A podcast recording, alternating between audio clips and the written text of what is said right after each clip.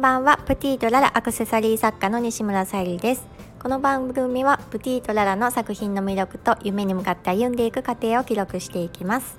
今日はちょっと嬉しいなと思ったのでえーと、レターの返信をさせていただきたいと思います。とまだちょっとレター機能を詳しく把握していなくって直接このレターがお相手さんに届くのかどうかもちょっと分かっていないんですけどもお礼を言いたくて配信しています。えーと、レターのその募集要項も私何も決めてないのであの今回、えー、フォローさせてもらった方からえー、フォローありがとうございます。ハーバリウムボールペン綺麗ですねっていう感じの嬉しいメッセージをいただきました。ありがとうございます。非常に嬉しいです。でちょっとどうして嬉しかったのかなっていうふうに考えたんですけどもまず私自身あの作品を作っていてやっぱり心を込めて作っているので作品のことをやっぱり褒めてもらえるとすごく嬉しいなっていうのとえっ、ー、とまあインスタとかではよくフォローありがとうございますとかっていう返信とかメッセージいただくことは多々あるんですが、えー、このスタイフでそうですね。レターでフォローありがとうございますっていう風にいただいたのは初めてなのでとても印象深いなと思いました。でなんか人と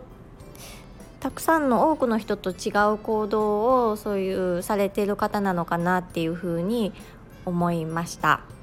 どうですかね。皆さん配信されてる方はそのレターでフォローありがとうございますとかっていう風な感じでされているんですかね。私が自身がそういうことをしたことがなかったですし、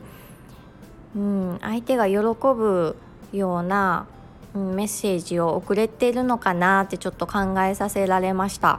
今回そのスタイフとかじゃなくてそういうのって日頃から出ていると思うので、うんまあ、自分が「てんてんてん」ってなるってことはできてないことだと思うのでその辺りはちょっとうん